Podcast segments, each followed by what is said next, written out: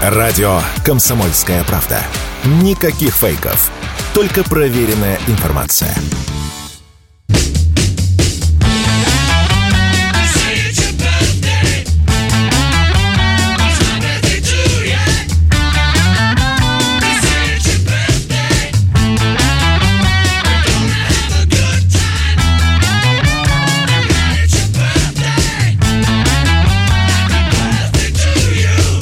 Вообще-то я не хочу быть живой легендой. Я во все это ввязался, лишь бы не идти работать. И чтобы кадрить девчонок. И я их закадрил порядочно. И работать мне не пришлось. Так что можно сказать, до сих пор все так и есть. С этой фразы Пола Маккартни начинается сборник интервью с ним, который несколько лет назад выпустил журналист Пол Дюнойер. Эпиграф очень удачный. Из всех членов группы Битлз Маккартни всегда казался самым искренним, естественным, ироничным и самым обаятельным. Другие биографы в юности, заставшие расцвет группы, вспоминают, что именно на Маккартни, а не на Джона Леннона, не на Джорджа Харрисона и уж точно не на Ринга Стара, до ужаса хотелось быть похожим. Он был своим парнем, симпатичным, простым и легким в общении. И при этом автором песен, которые многие считают величайшими из написанных в 20 веке.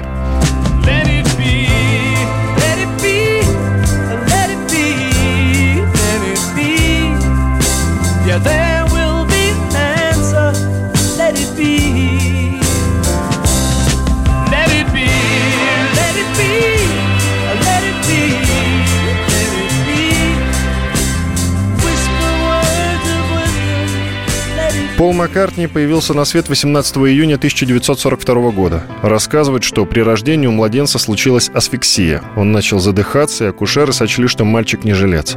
Но одна из медсестер, истовая католичка, начала молиться, и новорожденный вдруг начал дышать нормально. Это произвело большое впечатление на отца Пола. Формально он был протестантом, а на самом деле скорее агностиком. Но после чудесного спасения сына согласился, чтобы ребенка окрестили по католическому обряду. Больше ничего сверхъестественного в жизни юного Маккартни не происходило. По крайней мере, до того момента, как он всерьез увлекся музыкой. Детство пришлось на сороковые годы, которые для Англии были очень тяжелыми. Ливерпуль подвергался жестоким немецким бомбардировкам. Пол и его брат Майк потом играли на руинах домов, как на детских площадках. Дальше долго и трудно шло восстановление города. Большинство жителей не приходилось и думать о роскоши. Сейчас достаточно скромные здания, связанные с жизнью участников «Битлз», едва ли не главная достопримечательность Ливерпуля. Десятки специальных автобусов возят туристов по местам, где прошло детство Леннона и Маккартни. Людям показывают улицу Пенни Лейн, которая стала героиней одной из самых известных песен Пола. На этой остановке была пересадка. Каждый раз, когда Пол ездил к Джону в гости или наоборот, они выходили и пересаживались именно там.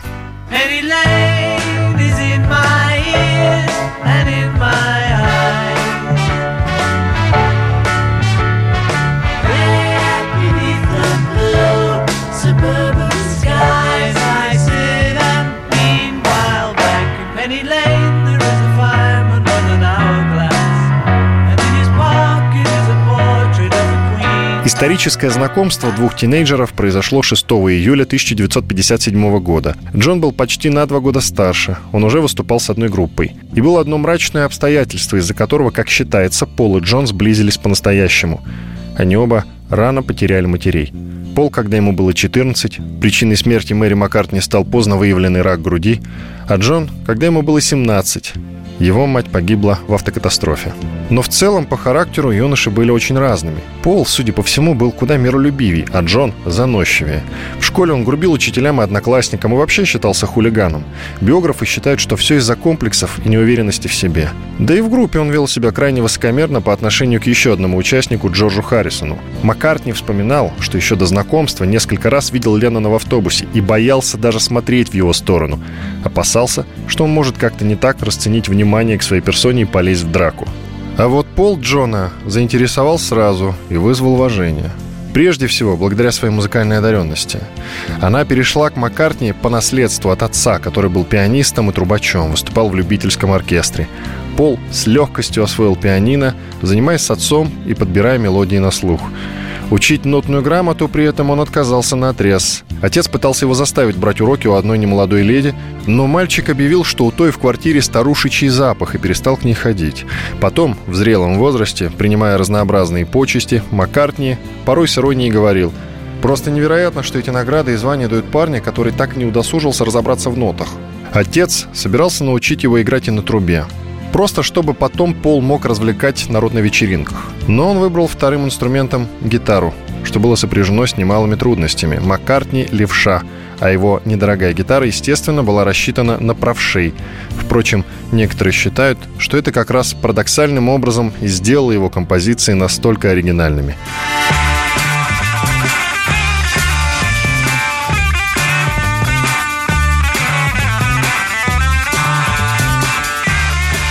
Встретившись с Джоном, Пол сходу сыграл ему песню Эдди Кокрана «20 Fly Rock», причем вообще не готовясь к выступлению. На Леннона это произвело огромное впечатление. Сам он, хоть и был правшой, гитарой владел куда хуже. Пол со страшной силой тащился от кумиров 50-х, таких как Кокран, Элвис Пресли, Бадди Холли или Литл Ричард. Тайком от отца перешивал свои штаны, чтобы те были более узкими, а значит более модными. Убавлял по несколько сантиметров за раз, чтобы сразу не шокировать папу. И уже начал писать песни. Знаменитую «When I'm 64» он придумал в 14 лет, прямо перед встречей с Ленноном. Правда, вышла она только через 10 лет, в 67 году.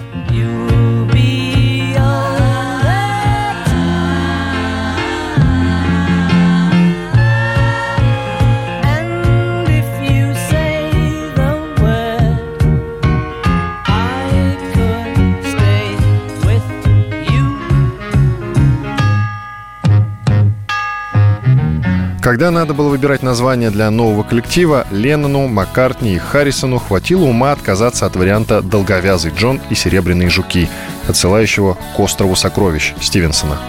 Сначала они стали просто серебряными жуками, хотя их и смущало упоминание каких-то там насекомых. А потом и серебро из названия выбросили, заодно заменив вторую «Е» в слове «Битлз» на «А», навсегда став, как выражались в советской прессе, жучками-ударниками. Не в стахановском смысле, естественно, а в музыкальном. Советских музыковедов очень смущало, что громко поющих молодых людей окружают истошно вопящие поклонницы. Это казалось признаком разложения буржуазной культуры. Никакому Никите Богословскому, громившему Битлз в печати, не приходило в голову, что через несколько десятилетий их мелодии будут сравнивать с музыкой Моцарта. Можно долго искать объяснения их невероятной популярности, но самое простое будет и самым точным. Два уникальных музыкальных дарования – Леннон и Маккартни – встретились в нужное время в нужном месте. И, конечно, достаточно быстро разбежались. Эпоха Битлз, если считать с момента начала вселенской битломании, занимает каких-то 10 лет. She's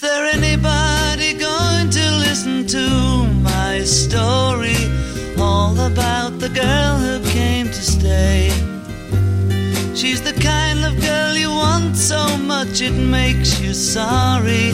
Still, you don't regret a single day. Ah, girl, girl, girl. When I think of all the times I've tried so hard to leave her, she will turn to me and start to cry. She promises the earth to me, and I believe her. After all this time,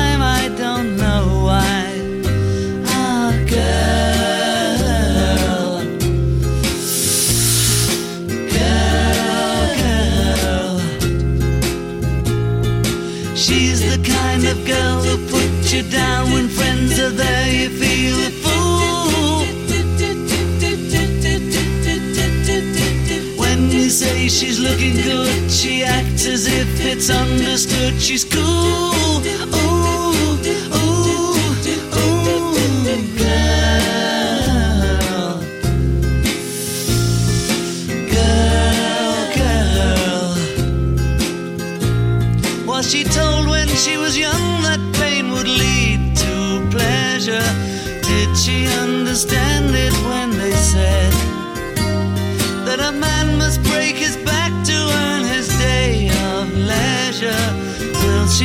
Believe it when he's dead?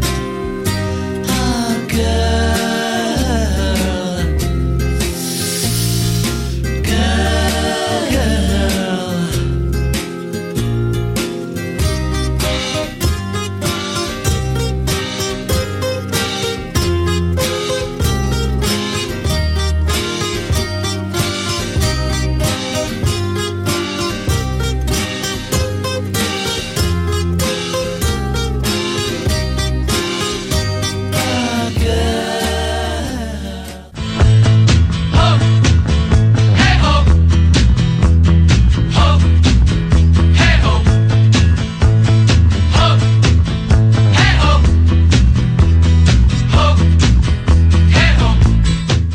Маккартни заявил, что Битлз скоро распадутся в 1967 году, через несколько дней после смерти менеджера Брайана Эпстайна, которому группа была обязана очень многим. Вскоре Пол встретит девушку-фотографа по имени Линда Истман, а Джон – японскую художницу Йоко Оно – Музыканты влюбятся в них и будут с ними счастливы, хотя биографы считают, что именно жены внесли окончательный разлад в их творческий союз. Филипп Норман, автор замечательной биографии Маккартни, пишет, что Леннон хотел сделать Йока, имевшую о поп-музыке самое приблизительное представление, пятым битлом, что у его коллег не вызывало никакой радости. А по словам самой Йоко, он при этом патологически ревновал к ней трех оставшихся битлов. Даже заставлял ее вместе с ним ходить в туалет. Боялся, что если оставит ее с Полом, Джорджем и Ринго хоть на пять минут, кто-нибудь немедленно ее соблазнит. Характер у самой Йока был, мягко говоря, тоже непростой. Биограф Норман пишет, она выросла в доме одной из четырех богатейших семей Японии со штатом слуг из 30 человек, которые входили в ее комнату на коленях и выходили также, только пятясь. Даже любящий Джон однажды сказал про нее, что она смотрит на всех мужчин, как на ассистентов. С Линдой и Йоко категорически не сошлись характерами. При этом обе вызывали лютую, болезненную ненависть у преданных фанаток Джона и Пола. Дело доходило до прямых нападений, тычков, дергания за волосы. Can't buy me love.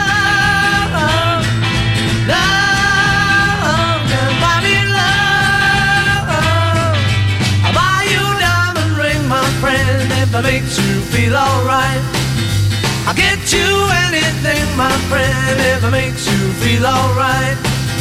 Cause I don't care too much for money, but money can buy me love. С группой происходило все больше скандалов. Это касалось и наркотиков, особенно марихуаны, и заявлений Леннона типа «Мы сейчас популярнее, чем Иисус Христос, и я не знаю, что идет первым – рок-н-ролл или христианство». Отношения внутри группы становились все хуже. Маккартни вспоминал, что у него тогда начали всерьез сидеть волосы, а ему было 27 лет. В 69-м, задолго до эпохи фейковых новостей, и вовсе разнеслась утка, что Маккартни умер. На самом деле он, уставший от всего, просто надолго удалился с Линдой, ее дочкой от первого брака, в Шотландию. Но сплетни о том, что вместо настоящего Маккартни каким-то невероятным образом функционирует двойник, циркулируют до сих пор. Но именно в тот трудный период ему приснилась покойная мать. Она начала ободрять его и говорить, что все будет хорошо. Отсюда строка про мать Мэри, произносящую мудрые слова «Пусть будет так» в его шедевре «Let it be». When I find myself in times of trouble, Mother Mary comes to me, speaking words of wisdom, let it be. And in my hour of darkness, she is standing right in front of me, speaking words of wisdom. Let it be, let it be, let it be, let it be, let it be. Whisper words of wisdom, let it be. С Битлз, конечно, все было плохо. «Let It Be» стало названием их последнего альбома. Леннон был убит фанатиком через 10 лет после его выхода. Все эти 10 лет музыкантам предлагали огромные деньги, чтобы они воссоединились, записали еще одну пластинку или хотя бы дали концерт. Но Леннон, проявив не всегда свойственное ему трезвомыслие, отвечал «Мы не можем снова быть битлами, которые поют земляничные поля или «Я морж», потому что нам не 20 лет. И нам уже никогда не будет 20 лет, как и тем, кто нас слушает. А еще он почему-то говорил, что будь такая возможность, переделал бы все до одной классические песни группы.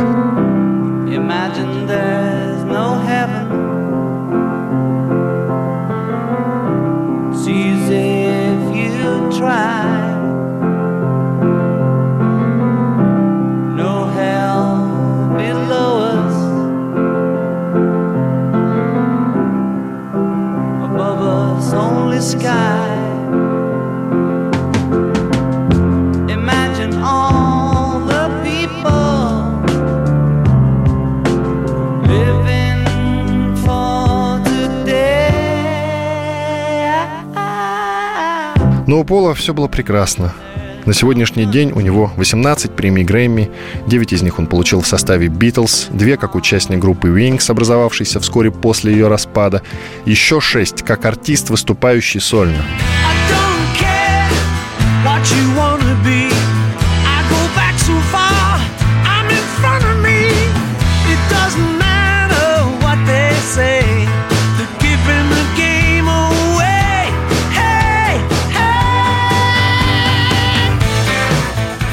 был дважды включен в зал славы рок-н-ролла, как Битл и отдельно сам по себе. У него, как и у коллег по Битлз, есть Оскар за песни из документалки «Let It Be», снятой в 69-м. Есть рыцарское звание, присвоенное королевой Елизаветой в 97-м, и Орден Почетного Легиона, выписанный французами в 2012-м. И состояние, превышающее 800 миллионов фунтов стерлингов. Количество песен, занимавших первые места в хит-парадах, даже сложно подсчитать – но известно, что его «Yesterday» за минувшие почти 60 лет была исполнена и записана другими артистами 2200 раз, что близко к рекорду. All my troubles seem so far away. Now it looks as though they're here to stay. Oh, I believe in yesterday. Suddenly. I'm not half the man I used to be. There's a shadow hanging over me. Oh, yesterday came suddenly.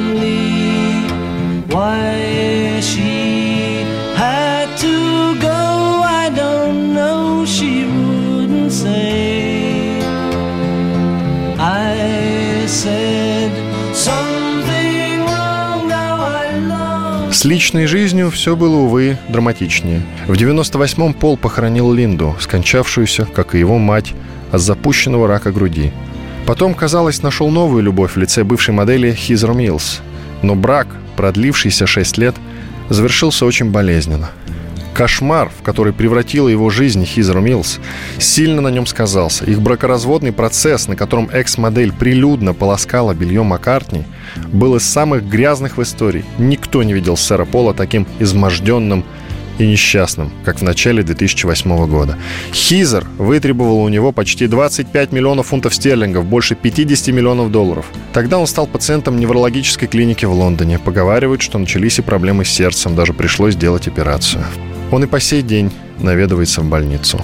С другой стороны, теперь юбиляр, по его словам, зажил по-настоящему. С третьей супругой, американской бизнесвумен Нэнси Шевел, которая моложе его на 18 лет. После смерти Линды он не раз повторял, что мечтает о такой же верной спутнице, которая понимает его и всегда рядом. Нашел ли он ее в лице Нэнси? Хотелось бы верить. Как бы там ни было, Маккартни сохраняет оптимизм и дружелюбие по отношению к журналистам. Те считают его божеством, но он, по счастью, так к себе не относится. И хоть его диск 2007 года назывался «Память почти заполнена», он с тех пор много раз успел доказать, что к его собственной памяти это название отношения не имеет. Текст Дениса Корсакова читал Иван Панкин.